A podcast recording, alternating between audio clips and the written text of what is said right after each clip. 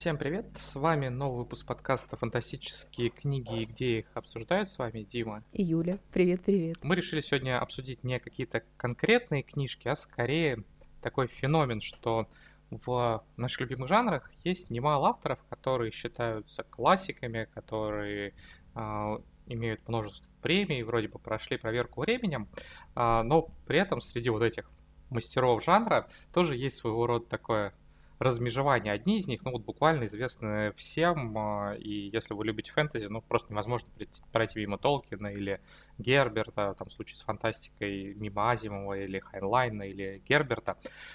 При этом есть немало авторов, которые вроде бы по своим заслугам, по вкладу в жанр, по э, тем же самым титулом и премиям стоят где-то рядом с ними, а может быть даже и превосходят. А Не снискали такой славы. Может быть, снискали славу, но она так, может быть, чуть-чуть померкла, может быть, а, ее лучи немножко не добрались до России.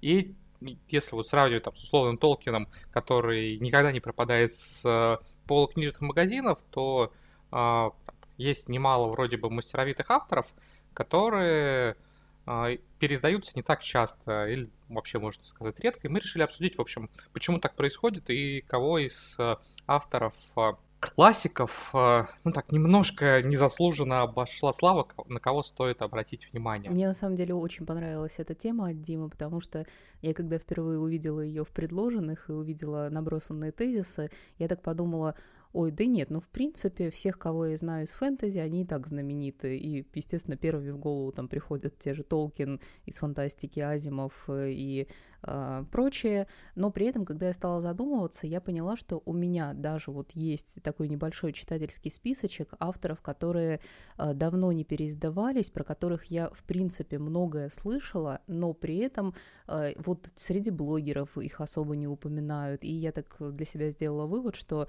очень сильно влияет наличие переиздания, очень сильно влияет наличие книг в читательском доступе, именно в бумаге, вот какая-то, может, и не массовая там пиар-компания, но хотя бы, чтобы про них вот говорили в сегодняшнем дне. И сегодня мы об этом обязательно скажем отдельно, вот кого бы там хотелось переиздать, я озвучу свой небольшой список и э, кого мне бы хотелось вот прямо сейчас там перечитывать или, э, или именно познакомиться, и я слышала только в виде сарафанного радио.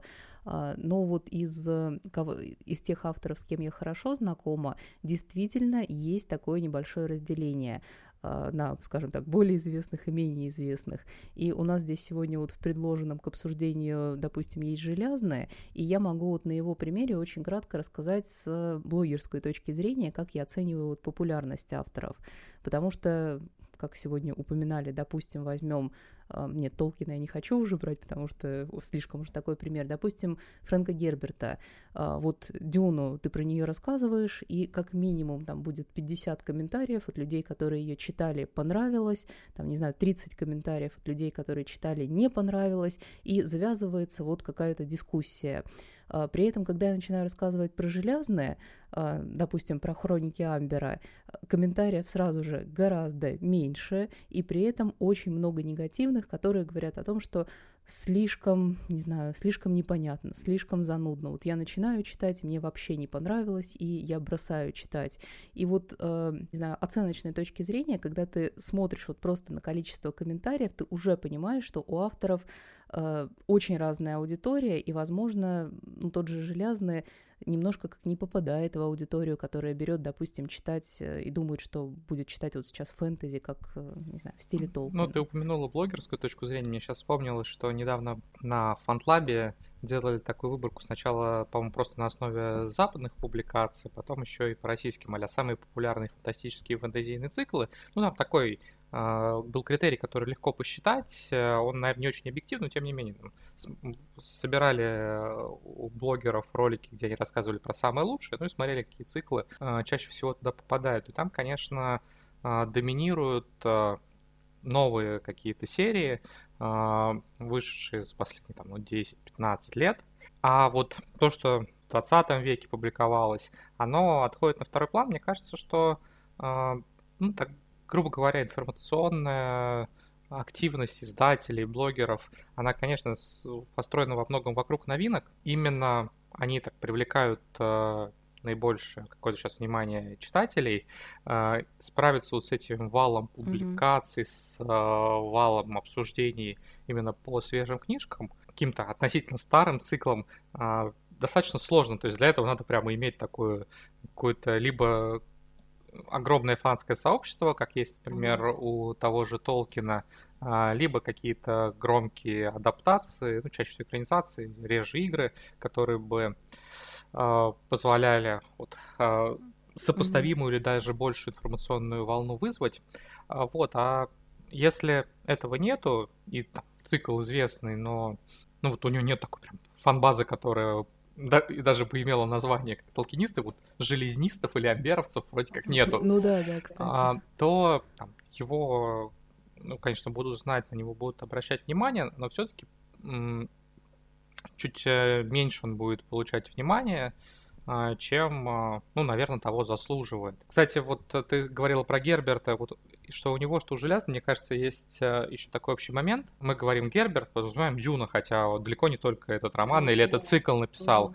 И у Железны схожая ситуация, то есть все-таки Амбер, как раз он не исчезает с книжных полок, он регулярно пересдается. Сейчас мы готовим такое, ну, наверное, коллекционное практически издание, ультимативное. Амбер, мы его еще год назад анонсировали, но поскольку работа долгая, Слушай, трудная. а у нас выходили э, книги такие здоровые, огромного формата, и там все все в одном томе, там еще на два В гигантах фантастики, наверное. Это, ну, это Эксмо, да? Да, да, да. Серия а, была. А, ну, железная, насколько я помню, всю дорогу был в Эксмо. Единственное, там было соиздание, когда а, ССТ такой совместный, по-моему, проект был, когда Железно выходил в ВСТ, а как раз Герберт так совпало, что именно них вещь. А Герберт немножко в Эксмо публиковался, но это был вот такой э, бартерный, что ли, обмен авторов, mm-hmm. еще до того, как я сюда пришел. И, ну, у Железно-то тоже огромное количество произведений есть, э, которые не столь известны, как Амбер, хотя э, заслуживают внимания. Приятно, что немножко их удается вернуть, э, забегая, может быть, чуть-чуть вперед по теме. Вот прошлом году мы издали «Ночь на сливом октябре» иллюстрированное, очень красиво издание. Ну, опять же, а, роман или там крупная повесть, он тоже достаточно известен, нельзя сказать, что он пропадал, но тут прям очень здорово сделали. И сейчас э, готовим э, Джека из тени тоже такое вот Круто. иллюстрированное это, это издание. просто одна из лучших новостей. Действительно, анонс мы об этом еще не заявляли. А, но вот буквально вчера обсуждали, что там уже, насколько я понимаю, иллюстрации готовы. В начале следующего года планируем сдать. Вот. А, с такими авторами еще, ну вот сложность в том, что у них просто легко сказать, с чего начать. Ну, начни с девяти принцев Амбера. Но если ты там хочешь в автора погрузиться целиком, то тебя может отпугнуть как раз то, что э, не все его книжки ну, действительно легко найти и доступно. Ну, я здесь подключусь еще немножко к читательскому вниманию. Вот ты э, упомянул э, список, да, э, фантастики. Ну, там несколько таких списков было. То есть, насколько я понимаю, там э, на основе западных просто взяли и расписали а, ну, это популярные даже, фантастические это... фантазийные циклы, а потом еще на основе вот российских блогеров также угу. по аналогии составили, какие чаще всего упоминались ну, вот в подобных я здесь списках немножко, лучшего. немножко зацепилась за информацию про блогеров, потому что э, я так могу еще немножко сравнить э, анг- англоязычный буктюб с нашим, и э, разрез произведений, э, про которые говорят, тоже очень разнится, потому что у нас в достаточной степени все-таки говорят и про классику, и фэнтези, и фантастики, и как только начинается там переиздание, все сразу же начинают читать, а, при этом же не знаю, Толкин никогда не уходит из списков, и я вижу, как люди читают и в электронке, там, если что-то интересное попадается, то есть такое достаточно большое разнообразие. В то время как э, англоязычный буктюб, ну, не знаю, может, я именно на таких больше блогеров подписана, но там вот чисто идет поток новинок, и в эти новинки очень редко вкла- вклинивается какая-то классика, типа Джордана, только когда начинается выпуск сериала или вот идет какая-то такая новостная повестка. А, при этом же ты упомянул списки, и я понимаю, что а, в общем масса читателей все-таки англоязычная, ну, как мне кажется, чаще обращается к классике, и а, я вижу там в комментариях вот обсуждений, тоже натыкаюсь периодически на какие-то большие статьи, допустим, про классику фантастики. Вот я некоторых авторов как раз оттуда подрезала, про которых сегодня упомяну. И давай, наверное, еще немножко обсудим вот на примере того же Железного, вот как думаешь, почему а, те же хроники Амбера а, могут быть не настолько популярны. Я могу сказать, почему я достаточно долго их а, не брал читать. а, меня конкретно на них отпугивало то, что он все-таки незаконченный. То есть, да, там а, есть промежуточный финал в районе пятой книжки, когда заканчивается пятикнижие Корвина, но mm-hmm. тем не менее цикл автора не закончил. Ну, я читал только его книжки, насколько я знаю, там есть какое-то продолжение социальное, одобренное, написанное другими авторами, но я про него плохие отзывы слышал. Вот, меня, конечно, вот этот момент отпугивает. Кстати, с Дюной было, опять же, почему-то вот так совпало, что мы говорим про Дюну и Железный, это не запланировано, а, что вот у них а, а, есть что-то в этом плане общее, потому что Дюна тоже не была закончена автором при жизни, там сын вместе с Кевином Андерсоном а, дописывал а, но с Дюной мне в этом плане оказалось в какой-то степени проще, потому что где-то дальше четвертой книжки мне читать не захотелось. Я вообще только первую прочитала, и мне хватило. Нет, в смысле, я люблю Дюну, но для меня Дюна — это вот одна книга. Железно я бы хотел там, узнать, как э, история глобально закончилась, но как бы, э, что уж поделать, э, она осталась недописанной. Вот, э, другой момент, э, связанный с ним, мне кажется, что ну, вот он как раз э, немножко так уступил место более молодым, что ли, дерзким авторам из, э, в информационном поле.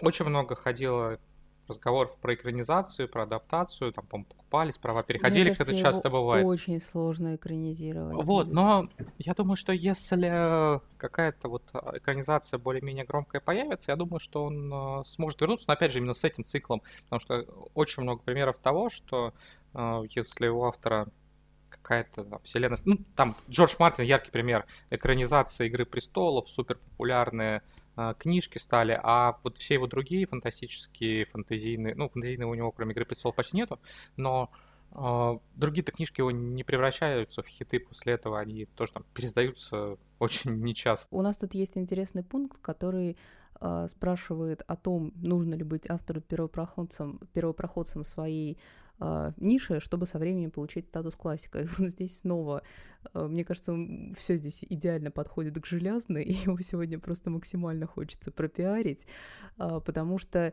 именно хроники Амбера, вот мне кажется, это такой сплав все-таки фэнтези и фантастики, потому что когда ты ее берешь читать, ты понимаешь, что это а, ну вот для меня в моем читательском опыте было вообще что-то вот совершенно свежее, новое, и я никогда э, впервые читая книги Корвина не получала такого раньше, чтобы была э, вот множественность вселенных, такой подход к мироустройству, и, конечно, это мозг на первых порах немножко взрывает. Я когда этот пункт писал, я думал на самом деле о другом, а, скорее о Джеки Уэнксе, которого, Джеки Уэнксе, которого мы сейчас будем переставать. У него есть «Сказание умирающей Земли». Суть такая, что это очень далекое будущее обычно нашей планеты, когда э, Солнце уже э, начинает гаснуть, когда какие-то цивилизации наши или даже возникшие после нашей, они уже лежат в руинах, человечество живет вот на э, осколках э,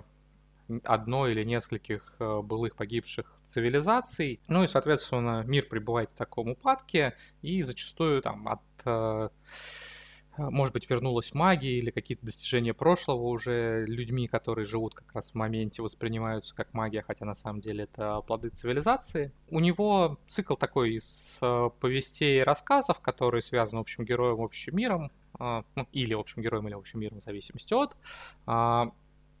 И, ну, это такое знаковое произведение, потому что оно дало, собственно, жизнь этому направлению. А, но кажется, что Венс э, куда менее известен, что, что на Западе, чем вот э, некоторые авторы, которые шли по его стопам. А, другой автор, которого мы недавно переиздали, Джин Вулф, у него есть книга «Нового солнца», тетралогия масштабная по размаху событий, не по объему. По объему, там, собственно, в два таких увесь томика все поместилось. И вот то, что я писал здесь про мир, а, оно совершенно точно подходит и к книгам а, Джина Вулфа, при этом а, он добавляет к этому и обилие каких-то религиозных, культурных аллюзий и ненадежного рассказчика. То есть вот он взял я уж не знаю, там намеренно он а, шел по стопам Венса или точно не подражатель, но он работал в этом жанре, но сделал такое более, что ли, глубокое и многослойное произведение, потому что, ну, Венса все-таки это такое более, что ли, приключенческая развлекательная литература, а у Вулфа уже история там, с, как минимум с двойным, а то и с тройным дном, которое там можно перечитывать и находить новые нюансы. Мне кажется, это единичный пример, когда кто-то так стал пионером э, направления, а другой автор, который, может быть, напрямую шел по его стопам, может быть, просто вот в той же нише шел работать, э, сумел развить эти идеи, углубить их, и в итоге, ну, такое получает большее признание, чем э, вот, первопроходец. Ну, давай, наверное, э, ты вот сказал Джек Ванс, да, правильно? Угу. Да, у нас сейчас выйдет, э, тоже в двух томах будет переиздание, а один томик выйдет, наверное, в начале декабря, второй в начале следующего года. Для меня имя на самом деле знакомое, но по библиографии я не ориентируюсь. Я... Его, может быть, кто-то из наших слушателей знает, потому что несколько лет назад, а хотя, может, уже или 10 назад, а, Джордж Мартин собирал антологию «Песни умирающей земли». Там а, другие авторы создавали истории вот, а, про этот мир умирающей земли, как своего рода там, трибют к Венсу, которого, mm-hmm. ну, там, для многих, конечно, он такой ставник первопроходец. Кстати, я сейчас об этом заговорил, мне еще один пример вспомнился. Я прошу прощения, что у меня такой длительный монолог э, получается. Есть э, писатель Терри Брукс, э, который на Западе, в общем, считается живым классиком героического эпического фэнтези. Ну, такой в какой-то степени тоже первопроходец или один из первопроходцев фэнтези, где ты в какой-то момент понимаешь, что это постапокалиптический наш мир, где там что-то произошло, в него вернулись магия. В принципе, сейчас подобных фэнтезийных миров немало, даже Аберкромби такое писал, нельзя его не отметить. Но в России как-то Терри Брукс всегда э, не пользовался какой-то большой популярностью. Возможно, потому что ну, с точки зрения сюжетов э, и стиля он воспринимался как просто эпигон Толкина. Я с ним брал интервью, наверное, лет уже 7-8 назад. И я видел, как его вот на Комиконе воспринимала аудитория и коллеги-авторы. Для них он, конечно, вот а, мастер, учитель, наставник, если говорить о писателях, если говорить о читателях, то вот культовая фигура одна из знаковых для жанра. А, и там его, конечно, воспринимают как совершенно стопроцентную звезду. Я очень рада, на самом деле, услышать, что а, еще одно знаменитое имя в ближайшее время будет хорошо переиздано, и, я надеюсь, получит заслуженное внимание и популярность. Мне бы здесь хотелось остановиться на двух примерах, благодаря которых и на примере которых я могу объяснить, вот что лично меня может заставить обратить внимание на книгу а, и привести вот в моем инфополе двух авторов, с которыми как раз и сработали эти причины. И здесь я чуть-чуть издалека зайду. А, во-первых, срабатывает очень сильно сарафанное радио, когда тебе постоянно пишут, когда ты постоянно видишь там в комментариях а, от друзей, там, блогеров, от читателей, от кого угодно слышишь, постоянно вот какое-то обсуждение, и особенно, когда нет переиздания. Вот у меня такое впервые сработала с Патриком Ротфусом, когда еще э, не было вот э, даже в серии лаконичными обложками и с иллюстрациями под ними, когда еще вот не было этого даже пере... Ну, это, скорее всего, это, это скорее всего, было еще до появления фанзона. Ну, да, да, да, да, это было вот 2014 Когда он еще только в Эксмо публиковался. примерно это время. Ну, да, фанзона еще не было тогда. А, и я смотрела, да, мы в прошлом году пятилетие же отмечали, да? Uh-huh. в подкасте.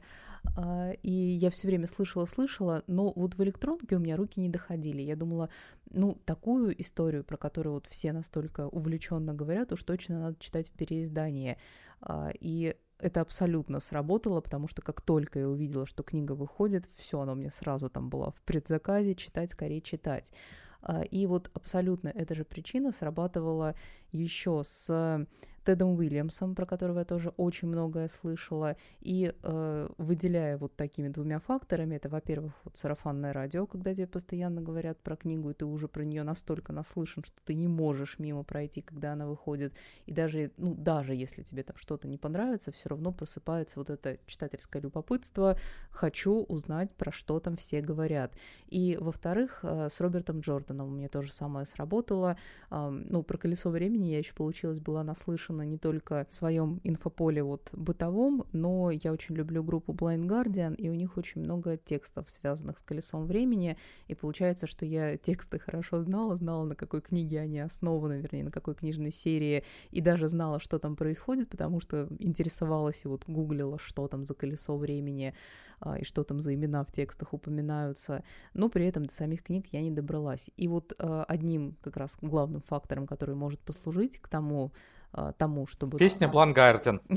Нет, но это для меня это лучше, просто, конечно же, толчок к прочтению. Это выход классных переизданий особенно если они стильные, красивые обложки, опять же, тот же Тед Уильямс, э, тот же Роберт Джордан, когда ты это видишь, и еще тебе это эффект коллекционирования, не знаю, срабатывает, ну вот лично у меня, когда ты видишь книги и понимаешь, что тебе красиво, приятно их будет читать и приятно их будет э, собирать у себя на полочке, тоже, конечно же, хочется их приобрести и прочитать как можно скорее. Про Уильямса, кстати, у Black Guardian тоже есть песня, но она посвящена не циклу а, Светломарди, а его а, такому фантастическому киберпанковому циклу «Иноземье», Otherland песня называется. Угу.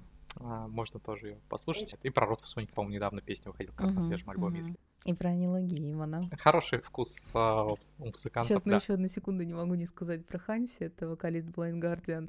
У него, если в фан-группы какие-нибудь зайти, там, типа, личные фотки или там семейные, ну, какие-то такие есть альбомы, и там э, листаешь их или из туров, там, свободное время, и он всегда сидит с книжкой. Он просто все время с какими-то толстенными талмудами. Если там возвращаться к Роберту Джордану и Теду Уильямсу, мне кажется, тут все-таки немножко а, им проще, потому что они выходили в 90-х и начале 2000-х, они имеют, э, пусть там, не огромную там, фан-базу, как Толкин, но тем не менее у них есть э, фанаты, есть э, те, кто как раз готовы а, прийти сказать, что это классно, это стоит почитать, что они заслуживают uh-huh. внимания, и те, кто там, захотят у себя поменять, например, какие-то старые уже зачитанные издания на новые. А, но это авторы, которые все-таки определенной известностью в наших краях обладают.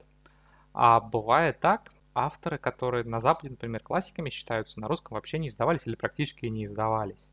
И это, конечно, гораздо труднее с точки зрения издателя, когда ты э, выводишь нового автора, по которому никакой шумихи нигде уже нет, потому что ну, он там не э, новичок совсем, у него, наверное, ну, то есть с большой вероятностью уже нету живых и никаких новинок э, у него нету. При этом тебе надо убедить читателя, что это там что-то важное, примечательное. То есть вот у нас был такой опыт э, совсем недавно с автором Джоном Фордом, у него вообще такая непростая писательская судьба. Он а, близкий друг и Геймана был, и Джордана, которые очень хорошо о нем всегда отзывались, но он никогда не был какой-то суперзвездой. Он, насколько я знаю, там какое-то время даже на Джордана работал, потому что Джордан, когда стал уже таким очень популярным писателем, решил другу э, помочь и ему обеспечивал работу. Он ассистентом, там карты рисовал, что-то подобное для колеса времени.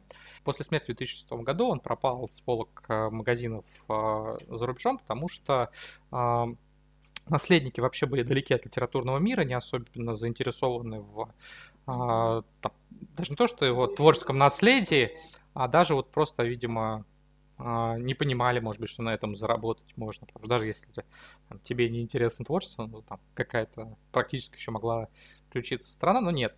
И вот э, там, на более чем 10 лет его книжки просто пропали. Опять же, я читал, что э, его друзья того же Джордана пытались выкупить права, договориться с наследниками, но это тогда не получилось. И только в прошествии достаточно длительного времени, после того, как один из журналистов почитал его книжку «Дракон не дремлет», заинтересовался, как же так замечательный автор не пересдается, он нашел наследников, связал их с издателями. Вот после достаточно большого перерыва книжки начали возвращаться на а, прилавки магазинов. И в том числе издан а, относительно недавно был на английском его роман, который он писал незадолго до смерти, соответственно, не успел закончить мы его тоже собираемся а, выпустить. Слушай, я сейчас, извини, перебью на секунду. Я вот сейчас погуглила этого «Дракона не дремлет», и я видела эту обложку у вас, ну, не знаю, в дайджесте или, может, в соцсетях где-то. Но я тоже как-то на нее... А, во-первых, я не знала, что это автор старый. Я подумала, что это какая-то новинка а, в стиле, э, даже не знаю кого, Джаспера Форда. А, как-то у меня вообще никаких ассоциаций особо не прошло. А вот сейчас ты рассказала, мне стало интересно. Э, кстати, я не уверен, что у нас она осталась, потому что, а, ну, я посмотрю. Блин, а вдруг она уже пропала из продажи, а мне захотелось. Продажа, она, наверное, еще есть. Мы достаточно активно в конце прошлого года, в начале этого продвигали, и да, нам удалось его продать. Там не какие-то безумные тиражи, но, по крайней мере, вот э, автор нашел своего читателя, мы собираемся его продолжить.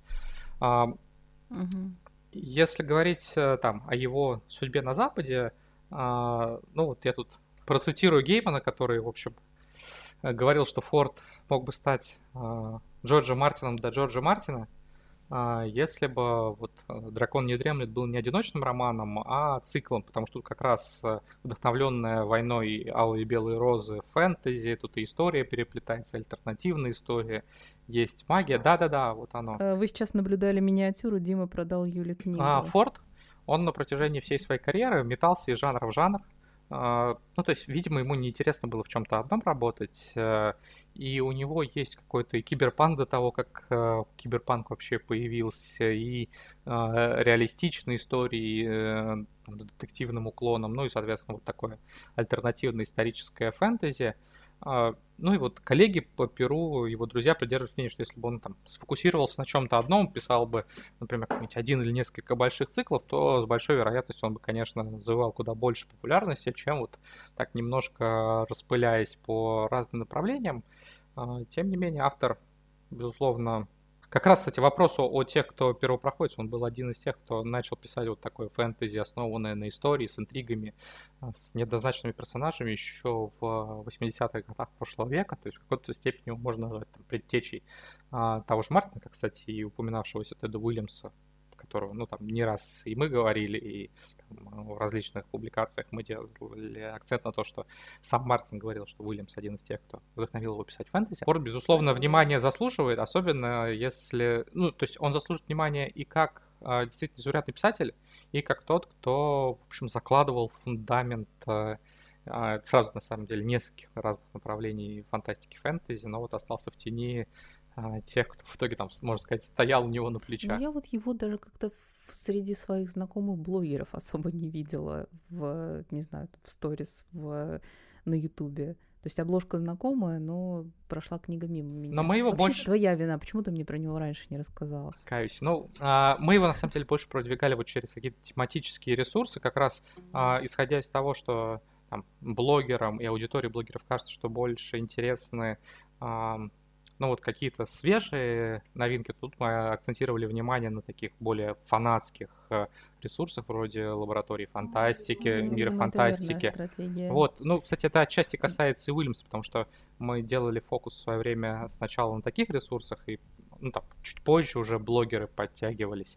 Потому что в первую очередь хотелось вот э, по этим книжкам, ну, такое ядро, которое хотя бы про этих авторов, ну, там, в случае с Уильямсом читала, в случае с Фордом слышала о них, чтобы вот были те, кто его порекомендует и смогут потом блогеру задать вопрос, а где обзор этого автора. И мне бы хотелось обсудить еще несколько авторов, которые явно относятся к классике, фэнтези или фантастики, и чье переиздание мне бы очень хотелось увидеть. Возможно, ты про них добавишь по паре слов, но для меня вот именно с этими именами, именно с этими циклами как раз сто процентов сработает то самое сарафанное радио, потому что это имена, о которых я слышу на протяжении вот всего ведения своего канала, то есть уже 7 лет, а, и при этом я не видела ни одного переиздания. Самое-самое первое место — это, конечно же, Энн Маккефри и ее пернский цикл, или «Всадники Перна». А, я так понимаю, что там что-то про драконов, а, что это какое-то альтернативное будущее, и там э, колонизация, идет речь о колонизации выходцев с Земли, э, некой планеты. Где и... есть драконы, да, ну то есть это такое... Где, да, где есть драконы. Слушай, нас, нас про него действительно часто спрашивают, я думаю, что не только нас. Блин, я так, я так надеялась, что ты мне тоже скажешь, что... Я, я много про него тоже наслышан, но Значит, у тебя тоже есть сложилось. подключиться к запросам про, по поводу переиздания. Во-вторых, э, это автор, которого зовут Джеймс Уайт, и у него, я так понимаю, самый популярный, самый популярный цикл — это «Космический госпиталь». Э, ну, это прямо такая классика. Я в своей голове его почему-то сравниваю с «Остальной крысой» Гарри Гаррисона. Он написан в 60-е годы, э, и там, я так понимаю, идет речь, ну, что-то типа, не знаю, космической, не космической помощи, типа сериала «Скорая помощь», только в фантастическом антураже. То есть э, там про всякие интересные расы, э, про их проблемы и все такое. И третье имя, про которое мне тоже хотелось бы сказать, это Джек Чалкер э, и его цикл «Колодец душ». Вообще нет, ты как-то отыскал таких авторов, про которых я даже... Ну, окей, Макефри знаю, конечно. Я их не отыскала, это вот то, про что Макефри это вообще прям постоянно идет таким лейтмотивом по запросам. Про космическую станцию я услышала впервые, когда рассказывала как раз, по-моему, про Гарри Гаррисона, и, про, и меня вот спрашивали, а читала ли ты э, Уайта? А, а про Чалкера я недавно слышала у Светы Туток Girls. Она, по-моему, про него рассказывала интересно, и я прям заинтересовалась. А, во-первых, цикл, который называется «Колодец душ». Ну, как мимо него вообще можно пройти? Ну, вообще, я надеялась, что ты мне скажешь, да, я знаю эти имена, их скоро будут переиздавать. Хитрый расчет, но нет. А, то есть у нас определенно есть, э, даже не только в фанзоне, может быть, не столько в фанзоне, сколько в, в целом редакции фантастики э, такой направление на переиздание там, классики, то есть э, сейчас вот буквально, наверное, со дня на день поступит переиздание «Камня э, грез» Кэролайн Черри, это из 80-х годов такая классика фэнтези, кто любит эльфов бессмертных. А, прям для них а, будет а, «Туманы Авалона» переиздаваться, а, вот э, Гемела мы начали переиздавать, правда, не самого его известного цикла, он, наверное, одного из самых его оригинальных «Волк среди теней». А еще, а еще я мечтаю о переиздании, срочно нужно сказать, я мечтаю о переиздании нормальном трилогии «Близнецов». Ну, оно было недавно нормальное, а, забываю все время, как это издательство называется. Книжный клуб «Фантастика», а, ты имеешь в виду Dragonlance? Да, да, да, да, да.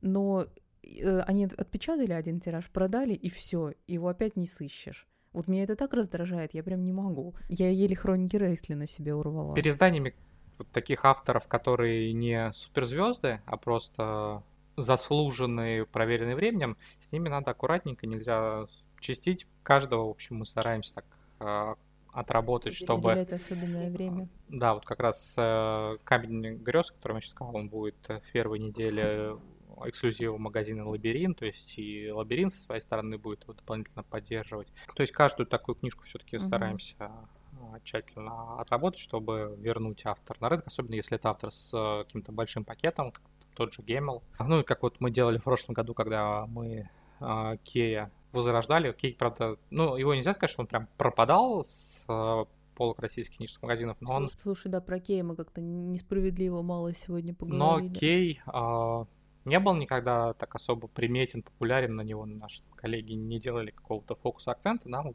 вроде как удалось его раскачать, э, заинтересовать и новую аудиторию, сдать достаточно хорошо, чтобы те, кто его знали, захотели себе взять в коллекцию именно mm-hmm. новые издания. Но вот для того, чтобы это, э, как мне кажется, такой рецепт э, либо перезагрузки автора, либо вообще э, вывода так сказать, нового автора, хотя он, может быть, ветеран.